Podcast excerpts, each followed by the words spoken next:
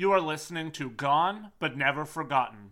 Our topics can include, but are not limited to, murder, sexual assault, graphic and gruesome details, and more. These topics are adult in nature and are not meant for everyone. Listener discretion is advised. Every time that we get to this point in a series on a killer, it is my favorite part. It's hard to read and research about the crimes that people committed and the lives that people ruined. With Paul Bernardo, the list is extensive. He raped so many young women. He at least lo- took part in the murders of three women. And think of the mental torment that he has caused for families of his victims, and even the torment that he has caused for officers and investigators that he eluded for such a long time because of his charm and his narcissism. Thankfully, though, his reign of terror would and did come to an end. In episode 1, we talked about his young life and his crimes as the Scarborough rapist. In episode 2, we covered the three murders as he became the schoolgirl killer. This week, we cover the fall of the monster. Hello, everyone. My name is Lance, and welcome to episode 67 of Gone But Never Forgotten The Fall of the Narcissist, Part 3 on Paul Bernardo.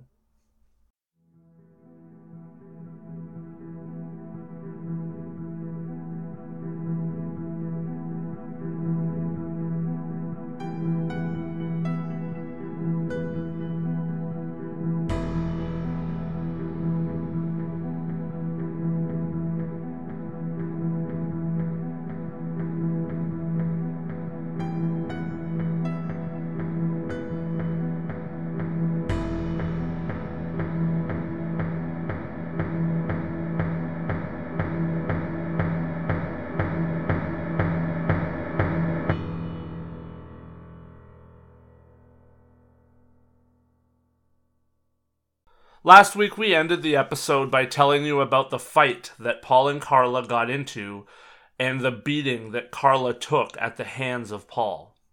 Her coworkers alerted her family, and in a hospital, Karla would admit to the abuse and she would press charges against Paul.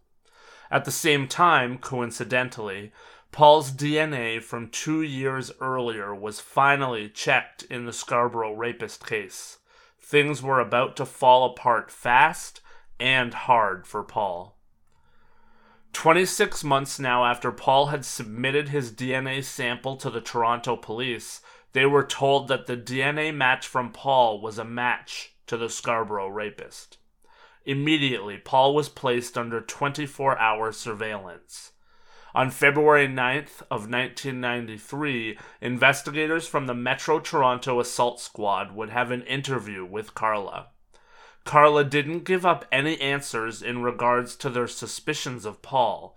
Instead, she focused only on the abuse that she had personally faced at his hands.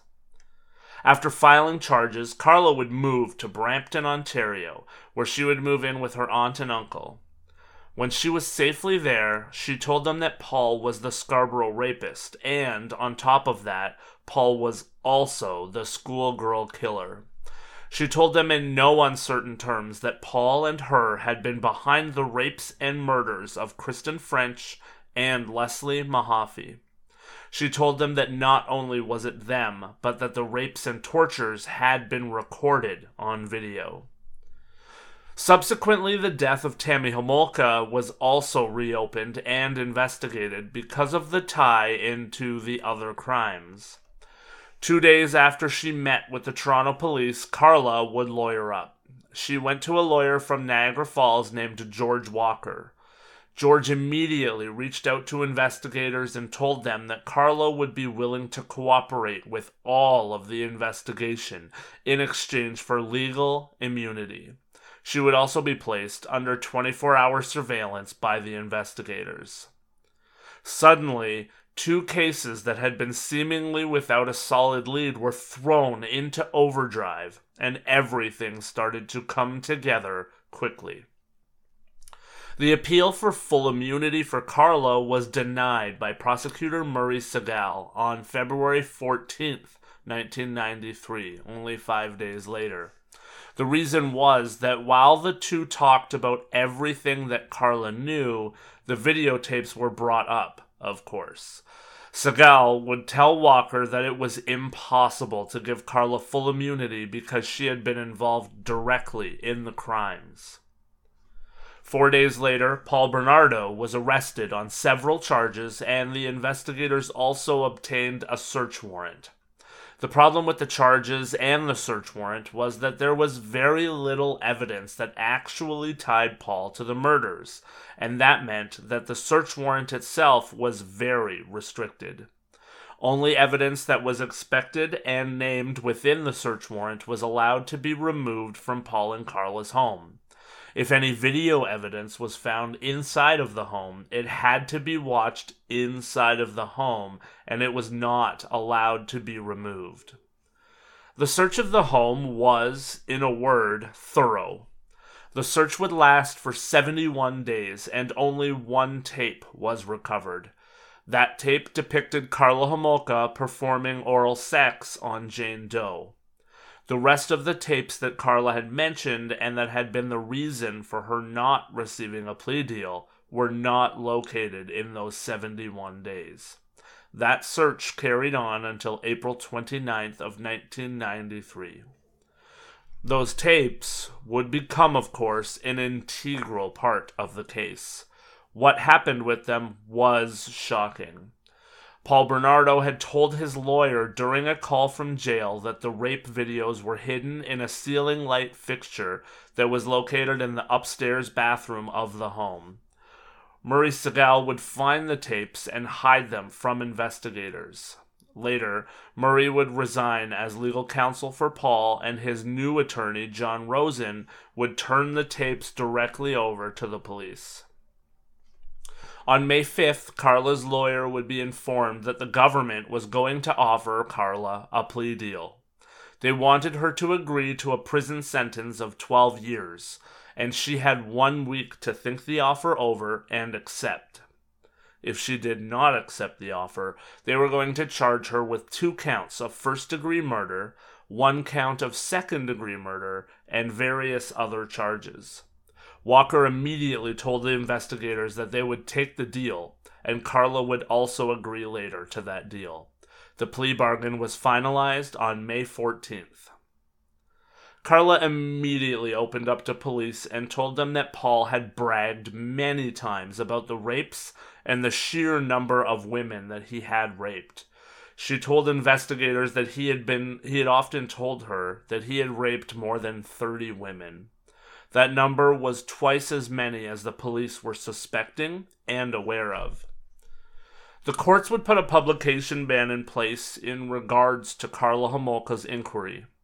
This was done because everyone involved wanted and needed Paul to have a fair trial so that there would not be anything that could cause a mistrial. If you are into true crime, you definitely do understand this when you know that you have someone essentially dead to rights for the crimes that Paul had committed, you need to be extra careful to make sure that every T is crossed and every I is dotted. You cannot make one error along the way. Far too many criminals either get away with things or tie up the legal system for eons because of minor mistakes. That ban was put into place on July 5th by the Ontario Court of Justice. Of course, fighting every step of the way, as the prosecution has to do, they said that imposing such a ban was already essentially telling the public that Paul Bernardo was guilty. Karla was not only giving up a lot of testimony, but in many ways, Paul's team felt that Karla was being painted as a victim and not as a guilty and implicit party in these crimes. Publication bans don't tend to work as well in Canada for various reasons. Nowadays, it's largely because of the internet. But back here in the early days, the biggest problem was that American media outlets could report on the trial and things that were being said because the publication ban could not be upheld in another country. Details were divulged to the world and, of course, to Canada by various media outlets from the United States and the United Kingdom. Things were taken very seriously, though, and at the border, anyone that had more than one copy of an American newspaper had the rest of the newspapers taken away at the border crossing. That's really crazy. Like that's a that's a step for a court case. American newspapers even started to be forbidden from being distributed in Ontario. That included the New York Times. One former police officer, Gordon Daum, would even be convicted of two counts of contempt of court for sending details to members of foreign media outlets. Karla Homolka would officially be divorced from Paul Bernardo in February of 1994. In 1995, Paul would go to trial for the murder of Leslie Mahaffy and the murder of Kristen French. That trial would include testimony from Karla Homolka, and the videos of the rapes would be shown in court. Paul would in turn testify that the deaths of both girls were accidental, and later on, he would even try to, as mentioned in episode 2, pin the murders on Karla alone. On September 1st, 1995, Paul Bernardo was convicted of many offenses, including two convictions for first degree murder and two convictions for aggravated sexual assault. He would be sentenced to life in prison without the possibility for parole for at least 25 years. He was also designated as a dangerous offender, which in Canada means that there is a very small chance that he will ever be released from prison.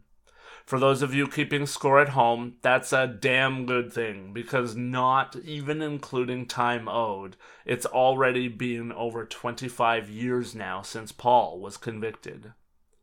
Finally, after the abuse, the rape, the torture, and the murder of many innocent victims, the Scarborough rapist and the school schoolgirl killer was right where he belonged, in prison, hopefully for the rest of his life.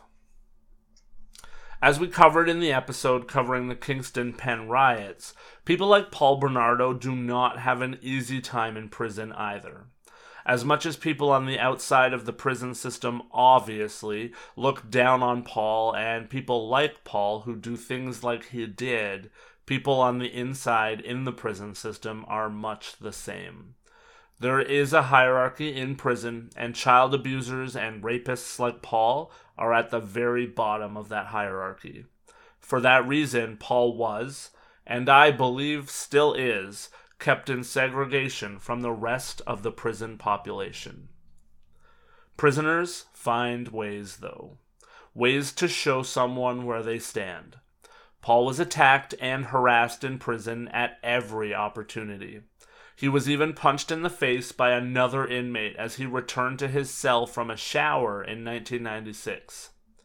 In June of 1999, five convicts tried to make their way into the segregation area of the prison to get to Paul, but they were stopped with riot gas. Now, some of you out there might be wondering if it would be so bad if they had just allowed the other inmates to get to him. I won't disagree. In February of 2006, the Toronto Star would report that Paul had admitted that he had assaulted at least 10 more women in cases that happened mostly in 1986, before what was considered to be the crimes of the Scarborough rapist. Paul was also suspected in many other crimes. Those crimes included rapes in Amherst, New York, and the drowning death of Terry Anderson in St. Catharines. Paul has not ever stated that he was a part of those later crimes. Also in 2006, Paul would give an interview from prison, and he said that he had changed his life and he was a changed man. He said that as such, he believed that he would make a good candidate for parole. This only 10 years after he was convicted of his crimes. We briefly covered the faint hope clause in Canada in a previous episode, but I will quickly give you a synopsis here. The faint hope clause was a clause that would offer an inmate that was serving a life sentence for murder or for high treason the chance to move their parole admissibility date up from 25 years to 15 years. This clause was removed from the criminal code in 1997, but since Paul's conviction came before it, he was able to use it. In 2008, Paul was able to apply for that early parole eligibility, but he actually did not try to use it. In 2013, Paul Bernardo was moved from Kingston Penitentiary to Millhaven in Bath, Ontario, and still placed in segregation. In 2015, Paul Bernardo would apply for day parole in Toronto, which would give him the ability to venture out into the public during the day as long as he returned to custody at night. It's still believed and hoped that because of his dangerous offender status, Paul Bernardo will not ever be granted parole on any level. On October 17th of 2018, he was denied day and full parole. On June 22nd of 2021, he would again attempt to get parole, and after only a 1-hour hearing, parole was again denied. That brings us to Karla Homolka. The plea deal that was given to Karla has been very criticized over the years because of where she is now. Investigators have said that the problem here was that the tapes that depicted the crimes were not found for such a long time, and because of that, they needed the testimony of Karla Homolka. When the tapes came to light, there were certainly regrets, and investigators have said that she would never have received the plea deal if the tapes were seen before the plea deal was offered in those tapes, Karla was visually a very willing accomplice in all of the crimes that Paul did. To this day, Paul does stand firm in the fact that Karla also was the person that had done the killing. So, that is certainly all up for interpretation. As an aside on the tapes as well, in 2006, police determined that there was no need to keep the videotapes and that there would be no future use for the tapes, so they were all destroyed. After the case, Karla would be sent to Kingston's Prison for Women, and she would even take correspondence courses while there from Queen's University, where she received her bachelor's degree in psychology. In 1997, Karla was moved to Joliette Institution, which is a medium security prison in Joliette, Quebec, which is just to the northeast of Montreal. In 2001, she was transferred again, this time to the Sainte Anne des Plaines Institution. That is a maximum security prison in Quebec. In 2008, Karla would write a letter of apology to her family, and she said that Paul made her get sleeping pills from work. He threatened her, and he physically and mentally abused her any time that she didn't do precisely what he wanted. Karla was set for release on July 4th, 2005, and before she was released, there was a hearing about the eligibility and she had restrictions placed upon her as a condition of her release from prison. She was to always make police aware of where she lived and who she lived with at all times. She was to report any changes to her name. She needed to give 72 hours' notice before leaving home for more than 48 hours. She was not allowed to ever be in contact with Paul or the families of Leslie, Kristen, or Jane Doe, nor any other violent criminals. She was not allowed to be with anyone under the age of 16. She was not allowed to take any drugs. She needed to take therapy and counseling, and she needed to provide a DNA sample. Karla would be released on July 4th, 2005, and it's believed that she is still living in Quebec with a new family, new name, and new life. There was a stir up in the news when it was found that she may be working closely with a school, but for the most part, her life has stayed quiet from the public eye. Many people to this day are terribly upset that she is still living on the outside. One very cool thing did come out of this case, albeit a lot of innocent people suffered for it to happen. Ontario is now the only place in the world that has a computerized case management network for murder and sexual assault, meaning that all municipal police forces and the Ontario Provincial Police have access to all cases, even when out of jurisdiction. That system is known as Power Case. So, where do you sit on this case? There seems to be essentially two prevailing thoughts on this case and how it played out.